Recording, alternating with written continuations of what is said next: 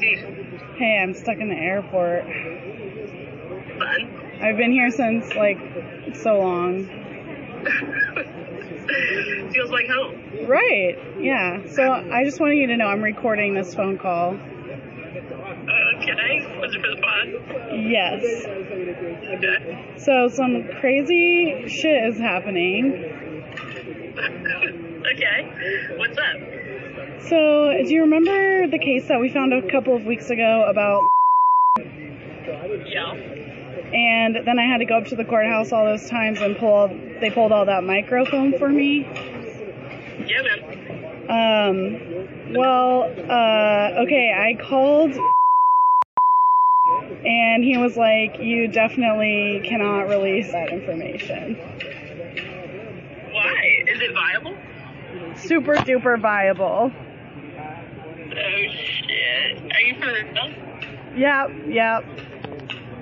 Kind of freaking out. are you are you panicking in a good way or a bad way? Holy shit. no, I think it's in a good way. Okay. So we definitely can't release. No, we cannot. Okay. We have to get our legal strategy in order. Yeah. Okay. No, that makes sense. Okay. Cool. Oh my god, dude! This is the break we wanted, though. This is why we're doing this. Oh shit! Okay, here we go, dude. Okay, I'll talk to you soon. All right, bye. Bye.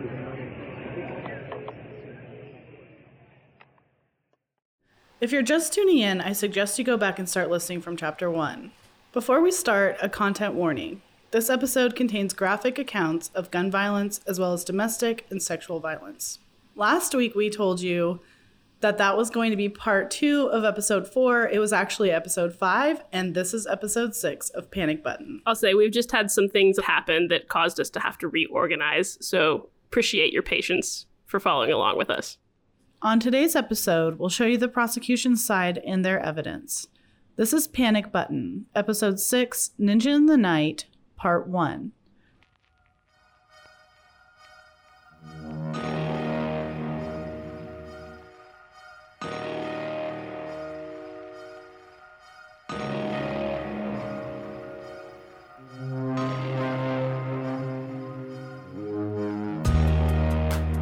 I'm your co host, Colleen McCarty. And I'm Leslie Briggs.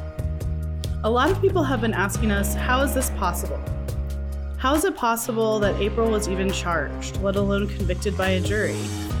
From the outside, it seems ludicrous knowing everything that we know now. The answer is probably a lot more depressing than you would like to hear. It was easy. It was incredibly easy for the state to take seemingly innocuous facts, mixed with things April had already admitted to, and make her look like a cold blooded murderer.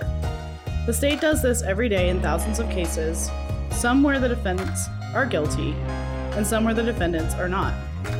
Even though everyone knows the defendant is presumed innocent, most lay people are going to assume that you didn't make your way to the defendant's table by being 100% innocent. In most cases, jurors make the inferences that the state asks them to make, and they're going to shun the inferences that the defendant asks them to make. That being said, there are decidedly bad facts in April's case that made it easier to get a conviction for first degree murder. In my opinion, each of those facts has a reasonable explanation, considering her state of mind. April's defense did not do a good job of rebutting the damaging facts and offering alternative explanations. In addition, so much of her evidence was kept out that you can almost not blame the jury for deciding to convict. So, one of the things that really frustrates me most when reading the trial transcripts is how much of the state's case is just reiterating and restating facts that corroborate April's version of the events. So, essentially, a good defense attorney would have been using the state's witnesses to bolster their case and the veracity of their client. Instead, early defense efforts on uh, April's behalf focus on her competency, and I think that there's a there's some debate about whether this was the right move or not. And I mean, Colleen, do you have thoughts on the effect of this competency hearing and the, the process there, and and you know how did it play into the overall defense strategy? Yeah, so I think in a case like this, when you have somebody who is struggling with mental health diagnoses, valid or not valid, um, it would be sort of like a covering all of your bases move to go ahead and move for a competency assessment to make sure that the person is competent to stand trial. Uh, but what you're what you're risking when you do that is that she is competent to stand trial, and that that is going to come in um, ultimately, and the state can use any of the evidence that's in there in the competency assessment against her, and ultimately that is what happens. Right, and we'll we're gonna uh, kind of talk through all of that, and there it also um, is another touch point for a faulty assessment of her mental health with this idea that she was bipolar and she had borderline personality disorder, which are mis she's misdiagnosed um, early on at Parkside, and we're going to talk in, in detail about that. But this report is is operating from a, a baseline of like that's credible and correct information, and I can rely on that in my assessment of her, and it does not wind up aiding her efforts, in my opinion. Yeah, and like you kind of see how her defense is trying to play off some of the mental illness as a reason for her shooting Terry. But when they do that, they are kind of shooting themselves in the foot a little bit because it strays away from the narrative that she was perfectly capable and intelligent person who was just defending herself. It's like, well, is she crazy and she shot him because she was on drugs? Or is she a perfectly capable person who's been abused for two years and is fighting back. Which one is it? You can't be both. Right. And when we get to the defense defense's case next week, we're going to look in detail at, at, what her expert had to say on that issue and how it did or did not aid in her defense. Um, and and you could you're going to see, I think, how the jury could get confused. But so when they do this competency hearing, um, it's a Dr. Cooper that does the hearing, and we talked a little bit about him last time during um, the the voir dire stories. But what he writes in his report is, quote, by observation, the defendant presented as a very slender white female with medium brown hair. She wore glasses for the interview. She was alert and oriented times three. She was very outgoing and verbose during the interview. Her speech was rapid, though she spoke coherently, and her thoughts were goal directed. I'll just interject here that everyone who comes into contact with April, from the sane nurses, Dr. Cooper, the police officers, She's speaking rapidly. She's talking quickly. This is, and Dr. Cooper is not even with her in the aftermath of, of the shooting. This is um, several months later. So this is a April's natural manner of speaking is quick. So when she's got adrenaline flowing, when she's upset, you, it's going to be turned up to 11.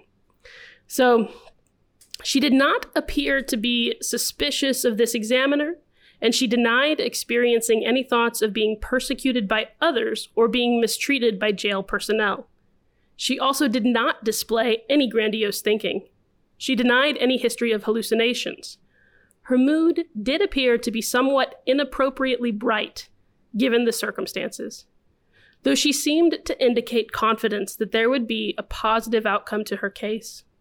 She reported she is sleeping well, has a good appetite, and is not feeling significantly depressed. She did not feel that the lithium she is taking is having any significant effect. She admitted to a recent history of drug abuse, though she appeared to minimize this to some degree. She appears to be of at least average intellectual ability. Her present insight into her mental disorder appears to be limited, though she appears to have adequate insight into her present legal situation. Her judgment appears to be adequate. The report continues The one reservation I have about this defendant's functioning is that she does appear to be slightly manic at this time.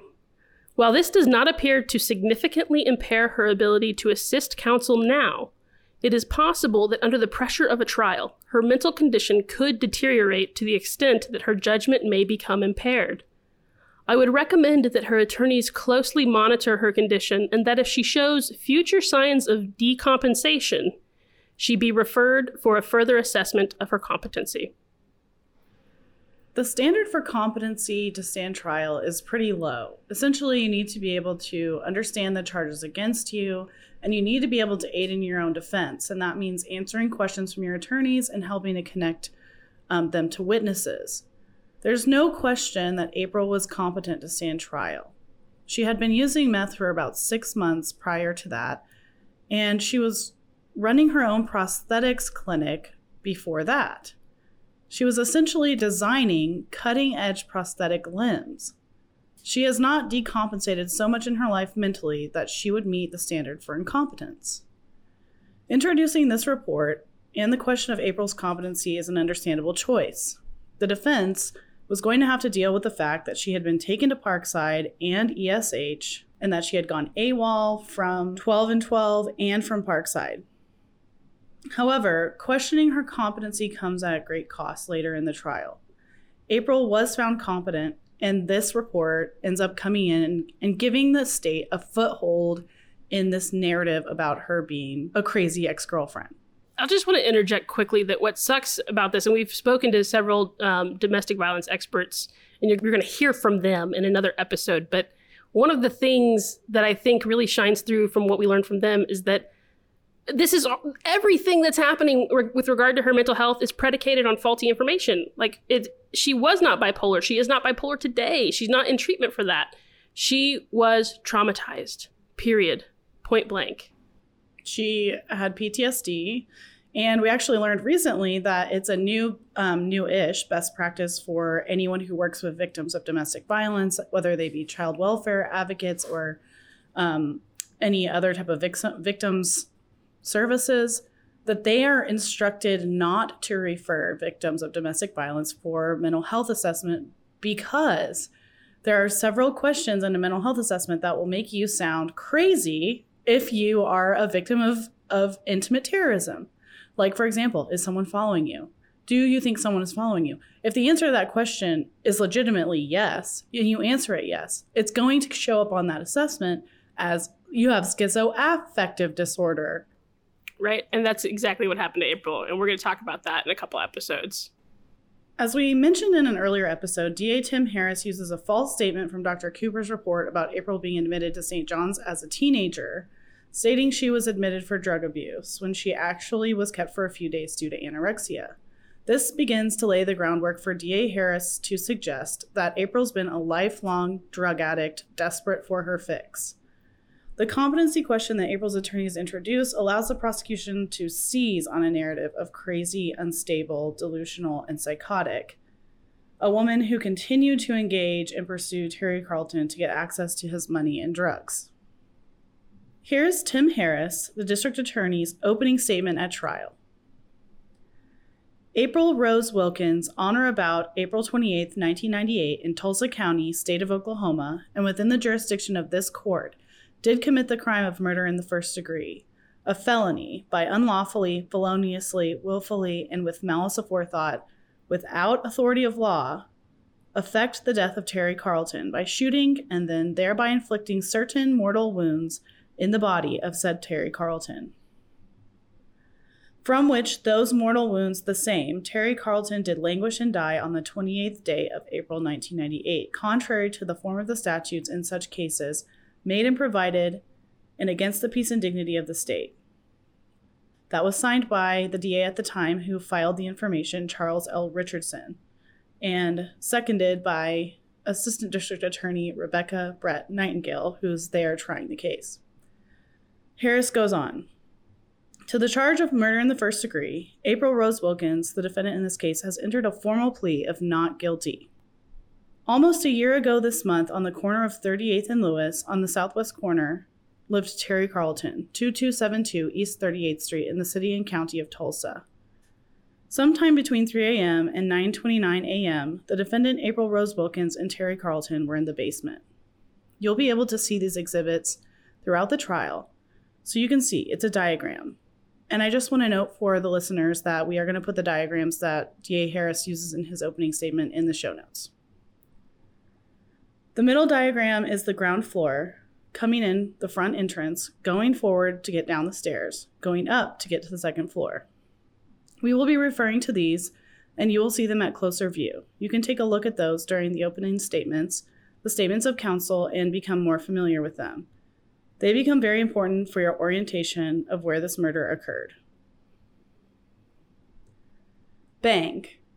Bang, bang, bang, bang, bang, bang eight times.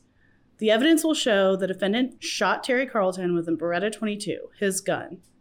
The state of Oklahoma is going to prove to you that deliberately, with malice aforethought, took his gun from the nightstand of his bed and murdered him in his own basement. How did we get there? Well, that's the story which will unfold before you this week that we will prove the elements of murder in the first degree. Yes, there's lots to pay attention to, and the state of Oklahoma believes that money, debt, drugs, and emotions. You put all those together in the equation, and the state of Oklahoma believes it spells murder in the first degree. Terry Carlton was well off. He was the son of Don Carlton, a successful businessman here in Tulsa. He had lots of money. He lived in a beautiful home just outside of Ranch Acres here in Tulsa. He met April about two and a half years earlier before his death, and they started a relationship. She came into the car dealership, wanted to buy a car, and they met. Things began to happen. Yeah, it's no question, and you'll hear about it. There was a lot of drug use. Terry Carlton liked drugs.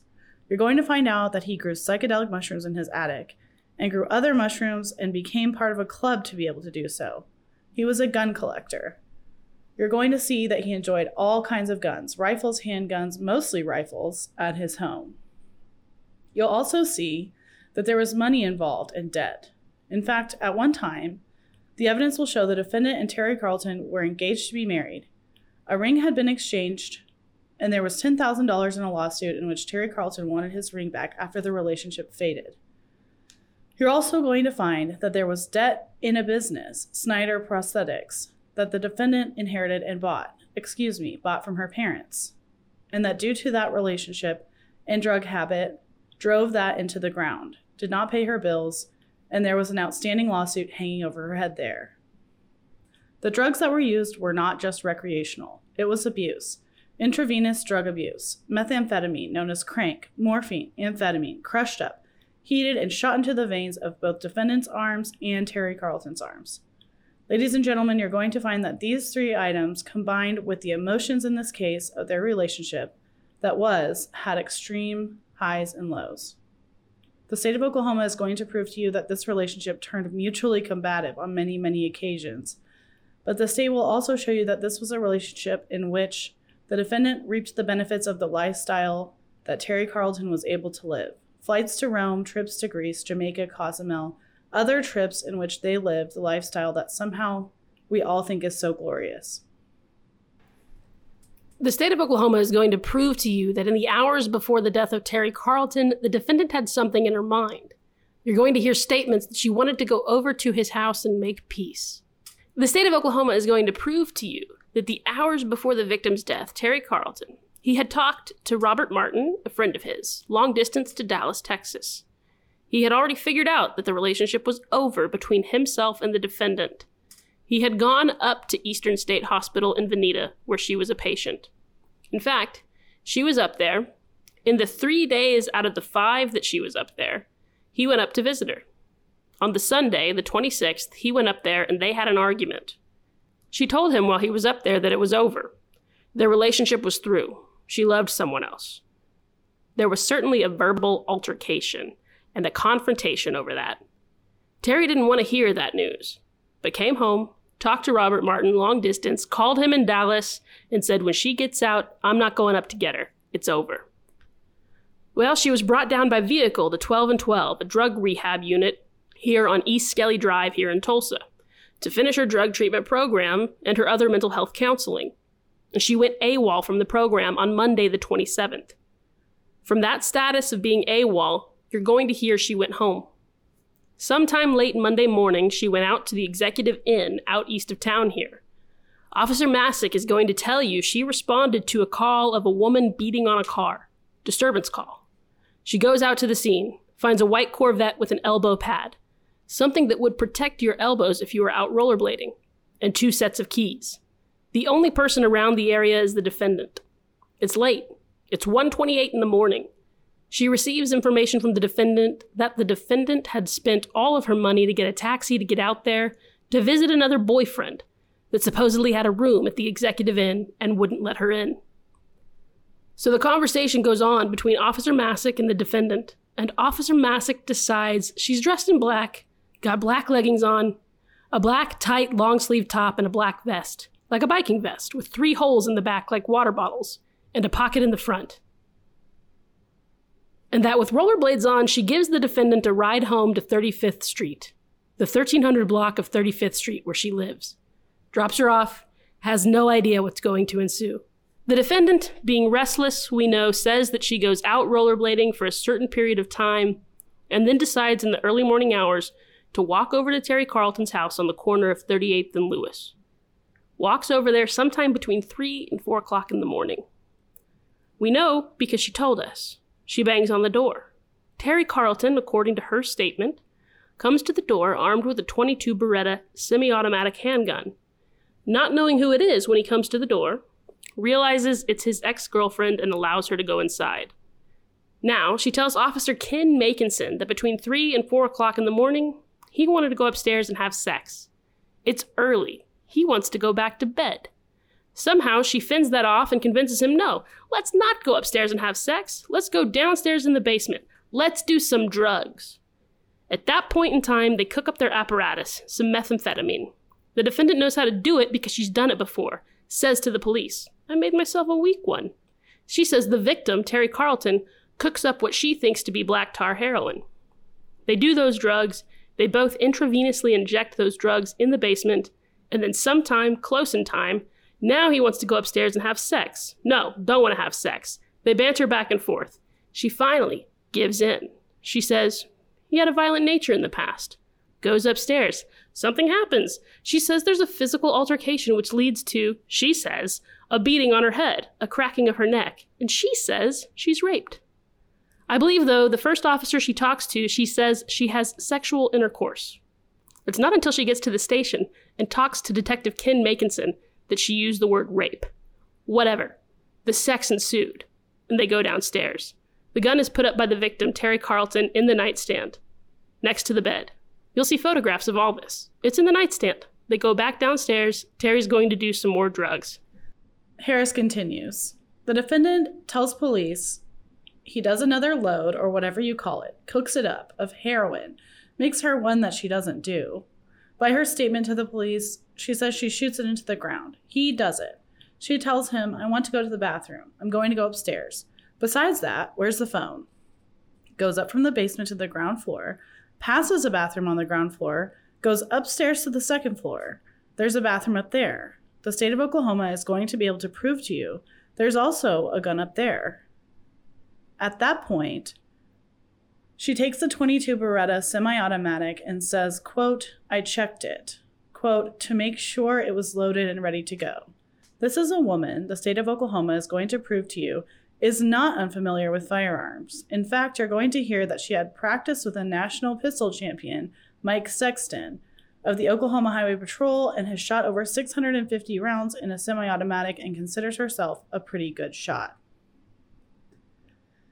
She takes the gun. Being right handed, she puts it behind her waist in one of the pockets of her biking vest and she goes back downstairs. But not until she took the victim's car keys, his truck keys to a red blazer that was sitting in the driveway, two credit cards, one platinum, a platinum card, a Visa platinum card, and a Gold American Express card of Terry Carlton. $80 in cash, plus her own little rig set up to be able to cook drugs and punch holes in your arm so you can do drugs, and a glasses case among other personal belongings, in a black backpack. She places the black backpack by the basement door. The basement door where the backpack was found by Officer John Harris, leading to the entrance to the backyard. The downstairs is divided in two large rectangular rooms with only one entrance going in there.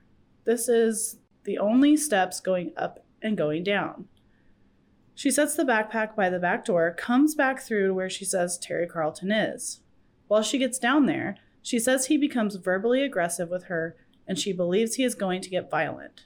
During some period of time, according to her statement, she says while she has a gun in her back carrying area, that she allows him to put handcuffs on her. That while the handcuffs are on her, he's over by a table where the drugs were being cooked up and prepared. And she says, quote, I had made up my mind if he turned around with an angry look on his face, I was going to shoot him. I decided to help myself. I wanted to be comfortable. The defendant says, the defendant, and here he actually means the victim, she says, turns around with an angry look on his face. She demonstrated for two of the officers with her hands in front of her that she reached around, grabbed the gun in her right hand, and took somewhat of a modified weaver position, left hand on the bottom, right hand around, then started shooting. The blood started coming from his neck. We are going to hear from Dr. Distefano that she shot, severed his spinal cord, and he dropped to the ground. By the defendant's own statement, while he's laying on the ground before she shoots him the seven more times, he asks her to get an ambulance and tells her he's paralyzed. At that time, the defendant goes up and shoots the defendant again. He means the victim again. Even the greats make mistakes, eh, Tim? Sorry. At that time, the defendant goes up and shoots the defendant. Again, he means the victim. Seven more times. On the left side of the head. He has an entrance wound right in front of his ear. He has one directly below the earlobe on the left side and a cluster of four about O cheekbone down the jaw. One interesting shot is he has what's characterized by the medical examiner as a defensive wound. In his left hand, he caught one of the projectiles of the 22 going right in underneath his left finger in the mostly meaty part of the knuckle, traveling over and lodging somewhere right below the index finger. Those shots eventually caused the victim Terry Carlton to languish and die on the basement of his floor on the morning of February, or wait, April 28th, excuse me, 1998. Some time passes, and we only know from what the defendant told police happened next, but we know that she pointed the gun at the victim Terry Carlton from three feet away and squeezed off the first shot. Now she believes, by her statement, that this first shot hit him in the neck, and the reason she believes that is she saw blood, she stayed there for quite a while, and she didn't call the police. In fact, at some point in time, she took a brightly colored striped Mexican rug and covered Terry's body up with it.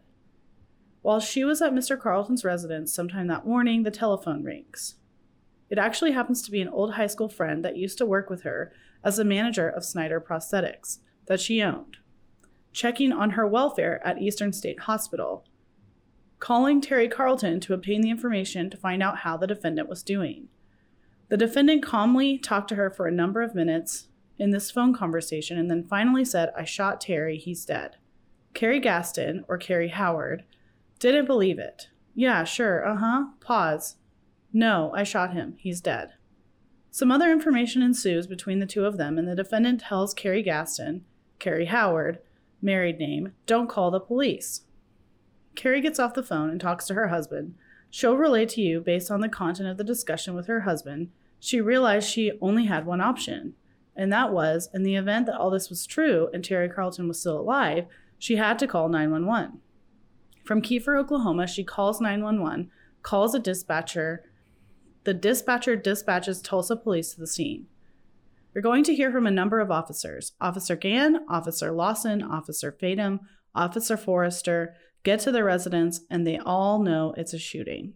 They'll tell you for their own personal safety and not knowing what the condition is that they don't just walk up the steps and knock on the door, that they converge from other angles on the house for their personal safety, looking in windows. They end up seeing the defendant walking around in the hallway, the front hallway area, through the windows along the side of the house in this area. That they finally go up to the door, the defendant meets them. They tell her, We're responding to the shooting call that had come in from a third party. Her statement is, I shot him. He's in the basement. At that period of time, Officer Lawson and Officer Gann go downstairs while leaving the defendant with Officer Laura Fadum. Laura Fadum will testify she got there at approximately 9:29 in the morning, April 28, 1998. And at 9:35, she Mirandized her and gave her her rights under the Miranda decision. You have the right to remain silent. Anything you say will be used against you in a court of law. If you can't afford a lawyer, one will be appointed for you. Do you understand all these rights? Do you wish to waive these rights and speak to us, such and such? You've all seen it. At that time, without making any inquiry of the defendant, she makes a voluntary statement. She's just a chatterbox. She's got a story to tell, and she begins to tell it to Officer Fadum. You're going to hear about the combat training course that she had. The fact that she knew he had called for an ambulance and that he said he was paralyzed. That she packed up the backpack with the money, the credit cards, the truck keys, the rig to shoot drugs, and other personal items. The state of Oklahoma is going to prove to you not only does she make a statement to Officer Fadum, that you'll be able to tell that if she really wanted to get away, she had multiple opportunities to leave that home.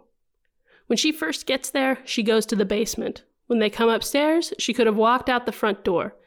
To get upstairs, you have to pass the front door.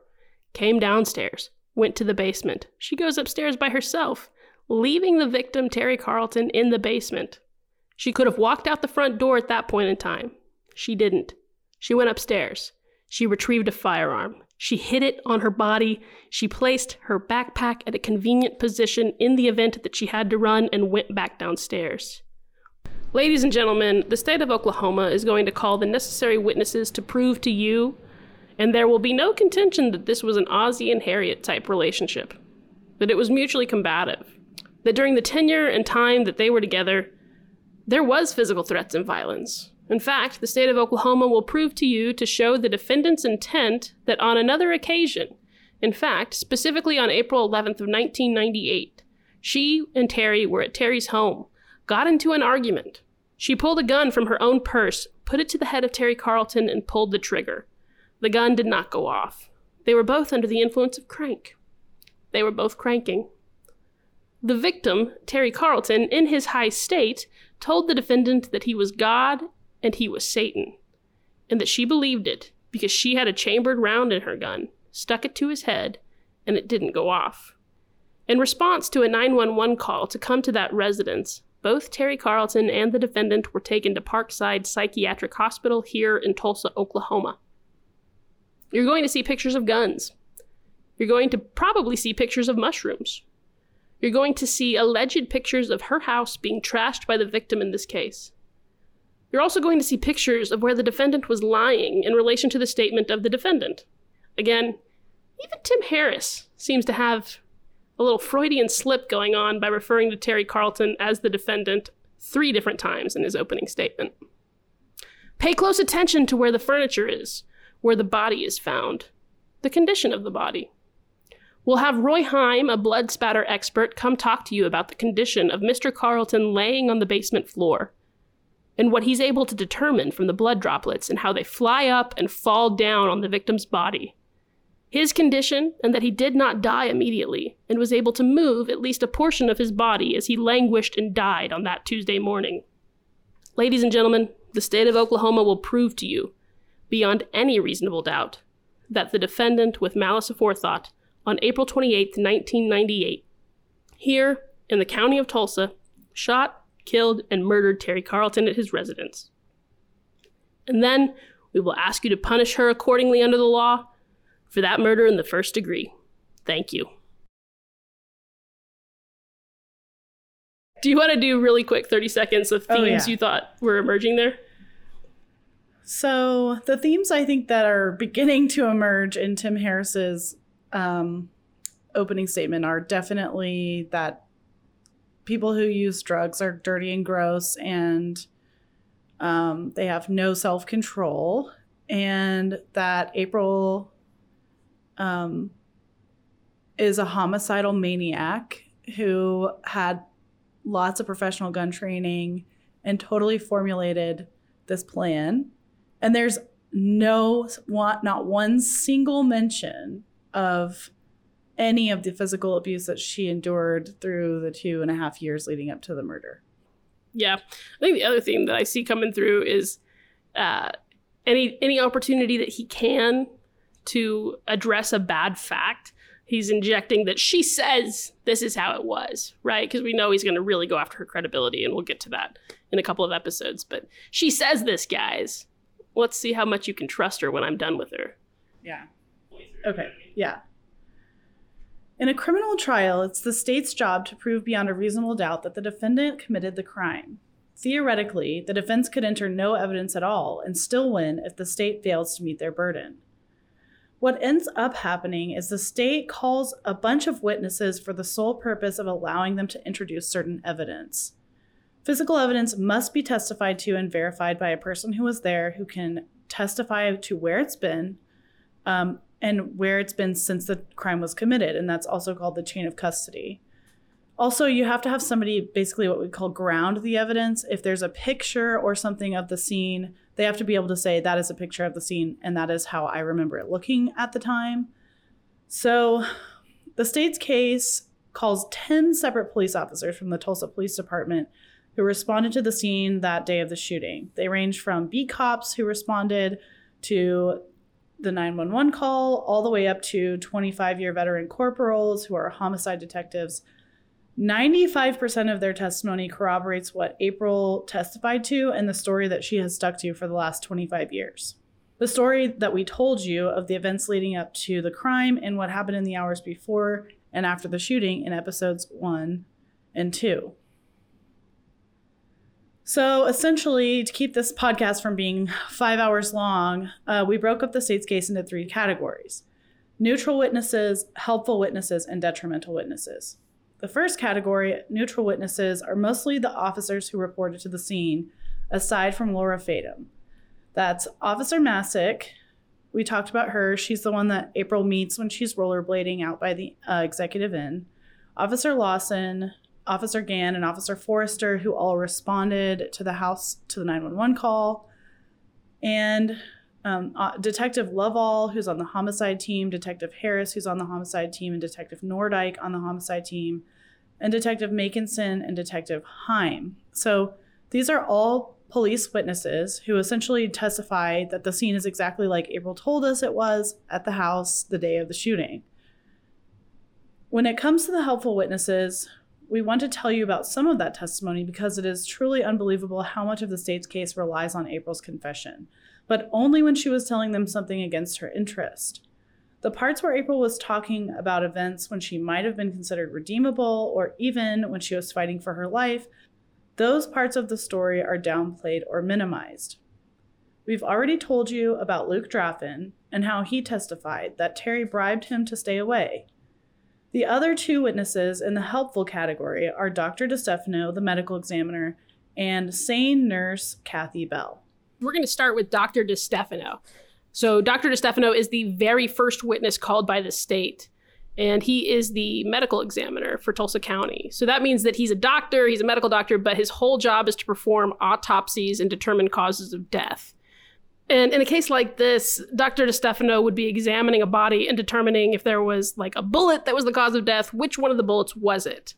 Um, he'll take the bullets out, he'll clean them, he'll give them to the firearms expert so that they can make sure they came from the same gun, all of those kinds of things.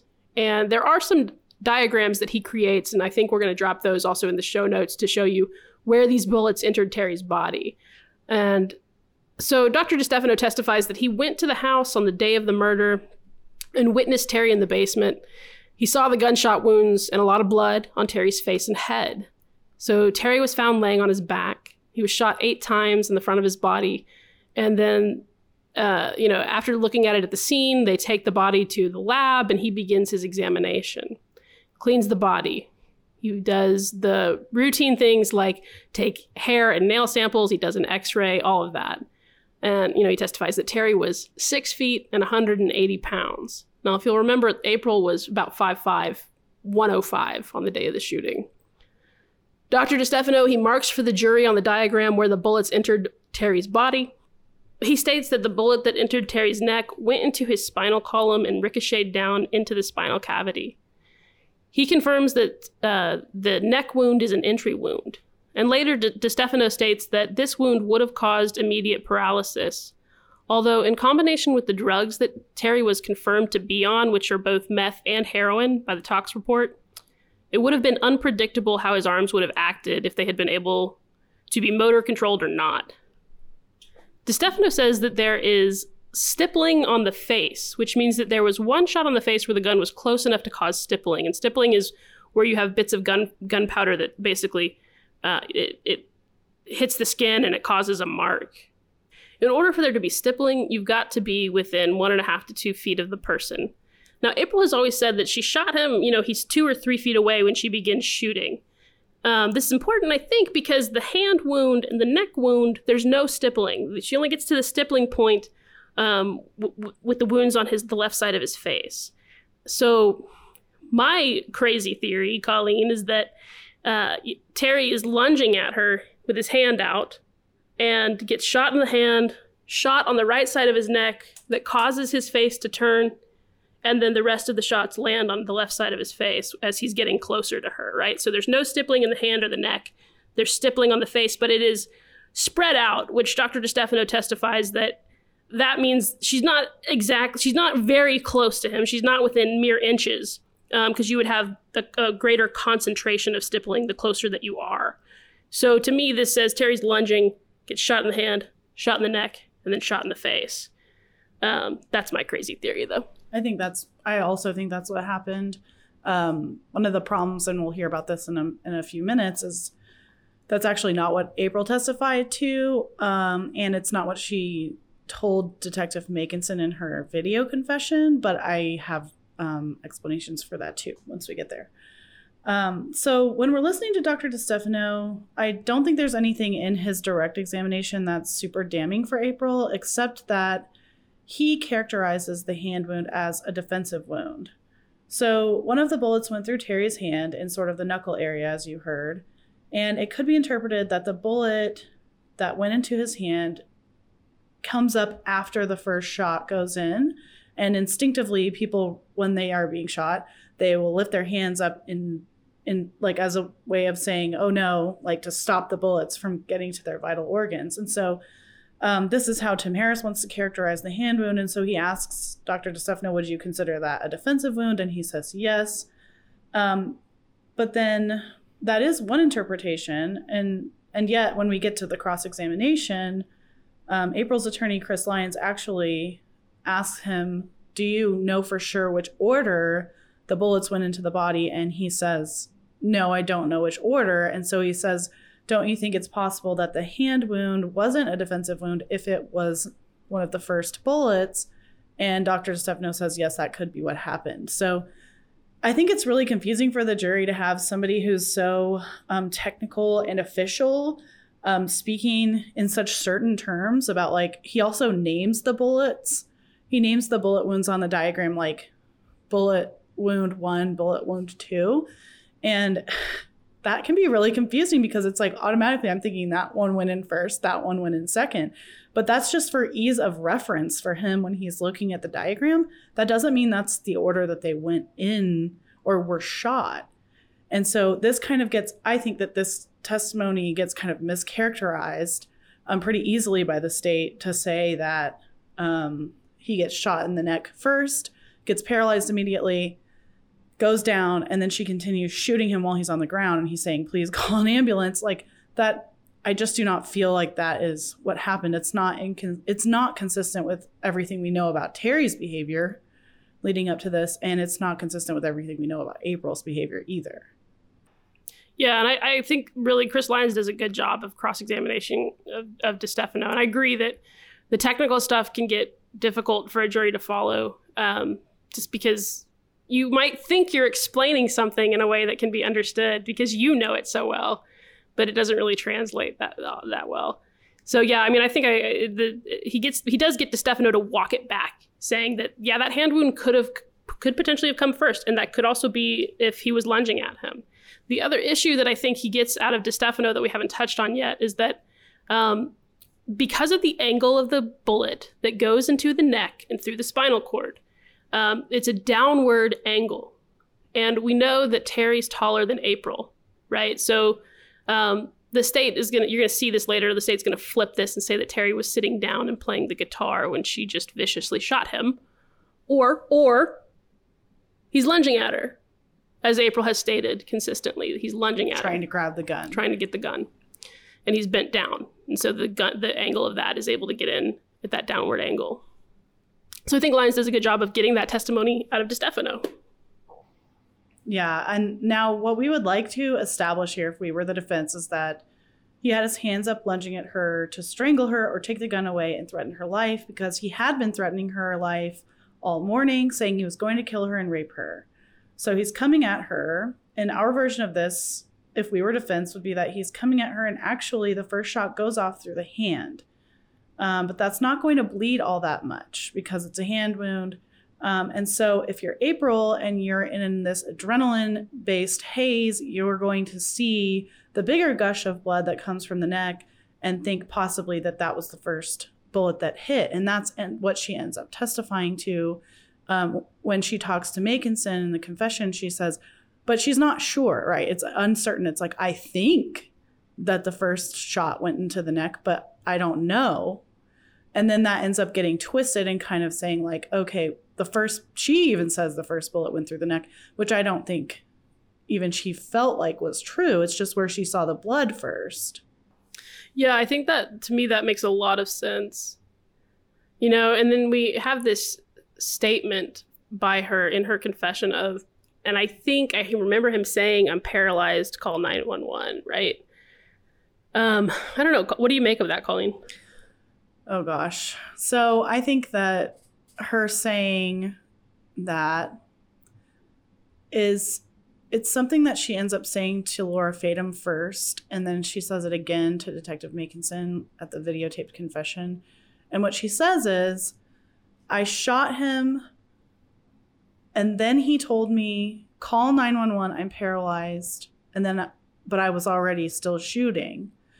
But what she's really saying is, in the moment, I was just pulling the trigger. I didn't have any thoughts. But when I was thinking about it afterwards and trying to remember how this happened, I recalled him saying, call 911, I need an ambulance. But what this gets misconstrued as is bang, call 911, I need an ambulance, pause, bang, bang, bang, bang, bang. And it's like, that is not at all what would happen in a situation like this. It's like you're just shooting, you're shooting, you're shooting. You're yeah. trying to save your own life. Totally. And then you might remember, like, I think I said this to you the other day. It's like when someone's talking to you and you're not really listening. And they're like, wait, dude, you're not listening to anything I said. What did I just say? And you can kind of like, your passive listening brain can kind of be like, oh, yeah, I remember you said this. Um, but you weren't like actively listening at the time it was happening. So I think it's kind of like that. Like she wasn't aware of that happening during the shooting, but she remembered it happened later. Yeah.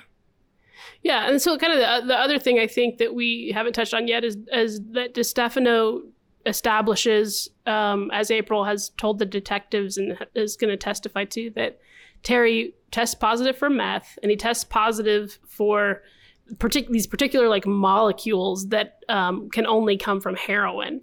So um, he he was definitely on both drugs the night of, and we know that April tests negative for everything um, on the on the morning of when she gets her urinalysis done. So, I you know I don't know. I the Distefano just for me corroborates completely what April's been saying. He also talks a lot about the track marks. Um, and I went back and looked at this today, and he testifies that there were track marks between Terry's toes, um, on his upper thighs, in his elbow, um, on his arms. Everywhere that you could find a vein on this body was covered in track marks from injecting intravenous drugs. And um, I think that just further kind of solidifies this ongoing narrative that April has told everybody, which is I was I was for a year before this trying to get him help, help, addiction help and nobody would believe me that he was using. And so you finally a little bit are vindicated when you hear the state's medical examiner. His legs are covered man. Covered. Yeah and also the state never asks about whether terry could have been sitting down in a chair at the time he was shot right they're going to inject this idea at the very end of the trial during their closing. They're going to suddenly inject the idea that um, Terry was just sitting there cleaning a guitar. Uh, and it just, none, none of the scientific experts that are called are ever questioned on it. I think probably because there's nothing to support that. Well, and if you're the state here and your primary theory of the case is that your victim was innocently sitting in a chair, strumming or cleaning a guitar when the assailant walked into the room and started shooting, and you can corroborate that theory with with the evidence from the scene. This is the time to do it because this is the medical examiner who on a rare occasion actually he says he doesn't usually go to the scene of a, of a murder but he was there that day saw the scene as when he arrived and this would be the time to elicit the testimony Dr. Distefano, in your medical opinion, do you think the fact that his leg being bent means that he was sitting down or standing up from a chair? Um, I just think those are questions that could have easily been asked, especially because you have him um, established as an expert already. Yeah, so I think it's telling that they don't. But um, so Distefano, my opinion, really corroborates April's the physical evidence that April um, has testified to as far as the facts that happened. So, um, last thoughts on Distefano? I think I don't know. It's just it's really telling that the crime scene evidence, which would be the thing that would be the nail in your coffin if you weren't really someone who was claiming self defense and you were just trying to make that up later you can't fake the crime scene evidence. Even if you even if you're running around trying to stage something, which I don't think she was, it would be very difficult to stage a scene where you could legitimize and legitimately claim self-defense and this actually does do that. And yet still we don't see the defense capitalizing on that. Yeah. I think that's a good point. I think it's a good point. Um, another witness in the helpful category is uh, Nurse Kathy Bell. She's one of the sexual assault nurses that performs an examination on April um, on the morning of the shooting. One of the things that this, that she does on the stand, or that she's asked to do on the stand, is to take out April's clothes from their evidence bags, uh, hold them up for the jury, and describe them. And she notes that there are rips in April's pants, one inside the right knee and one up closer to the inner thigh. Um, again, corroborating the fact that her pants were ripped down uh, by Terry. And she also talks uh, quite extensively about the physical injuries that April had. So, April had bruising on her hip and also on the arm, on her head, and there are several pictures um, of that on her neck too, underneath the chin. There are two vaginal tears, one at six o'clock and one at 10 o'clock if the vagina is a metaphorical clock face. So, like for anyone who is still thinking, oh, she just made up this whole narrative about what happened before the shooting and is crying rape so she could get away with premeditated murder, hey, I see you. And I also want you to know that the rape is 100% substantiated by um, external evidence, physical evidence that was collected during the SANE exam. Um, she had bruising and swollen hands, her knuckles were red and there's no other explanation for those occurrences of her bodily injuries. Um, other than, I guess, if you're a mega misogynist and you want to say they had very rough sex that she enjoyed. Which, hey, if you're a mega misogynist and you're still with us on this podcast, I'm glad you're here. We want you here, buddy. We want to hear from you. Stick, stick with us. Do you want to read this exchange? Yes. So there is a small exchange between DA Harris and Kathy Bell that I think illuminates his overall demeanor during witness questioning. Um, so Harris asks, "So the narrative given by her didn't affect your opinion one way or the other?" A answer correct. Question okay, and why is that? Answer because I'm not going to make an opinion as to whether she was sexually assaulted or not. Question well, what are you there to do then? While you're performing your sexual assault examination, if it's not to formulate some kind of opinion?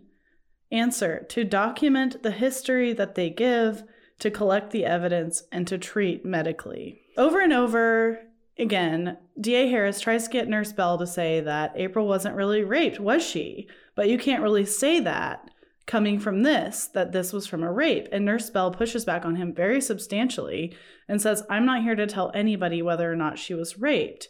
I write down what she told me and I submit the evidence. It's not my job to question a sexual assault survivor about whether or not they experienced rape, and it's not yours either, sir.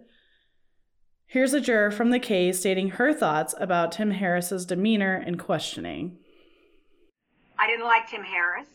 I didn't like his demeanor in the courtroom he was a bully. And I much preferred when his assistant, Rebecca Nightingale, who became a judge then, I much preferred when she was doing the questioning. Because I just didn't, I didn't like his approach. Ironically, you know, he, he, he portrays himself as such a good Christian, all that kind of stuff. And I thought, it doesn't match with the persona I'm seeing in the courtroom, mm-hmm. Which is a bully.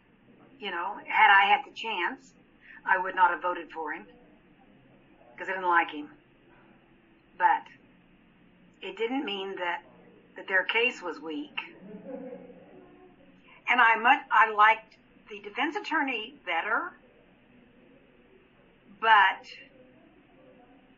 he didn't make a compelling case.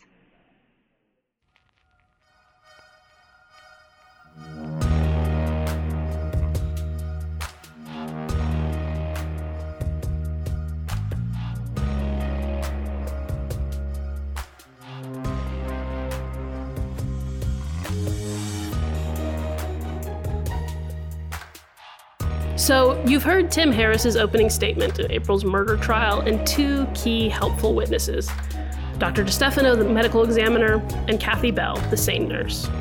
Next week on Panic Button, join us for Ninja in the Night Part 2, where you'll hear evidence from the most detrimental witnesses in the state's closing argument, which is full of surprises. Thanks for listening. Panic Button is a co production of Oklahoma Appleseed Center for Law and Justice and Leslie Briggs. We're your hosts, Colleen McCarty and Leslie Briggs. Our theme music is Velvet Rope by Guillaume. The production team is Leslie Briggs and Rusty Rowe. We're recorded at Bison and Bean Studio in Tulsa. Special thanks to Lynn Worley, Amanda Ross, and Ashlyn Faulkner for their work on this case. If you or someone you know is experiencing domestic abuse, use a safe computer and contact the National Domestic Violence Hotline at thehotline.org or call 1 800 799 7233. Help others find our show by leaving us a rating and writing a review. Follow us at OK underscore Appleseed across all social platforms. You can subscribe right now in the Apple Podcasts app by clicking on our podcast logo and then hit the subscribe button. If you want to continue the conversation with other listeners, please join our Panic Button podcast community on book clubs. Join for free at bit.ly slash 3 H O A C. Thanks so much for listening.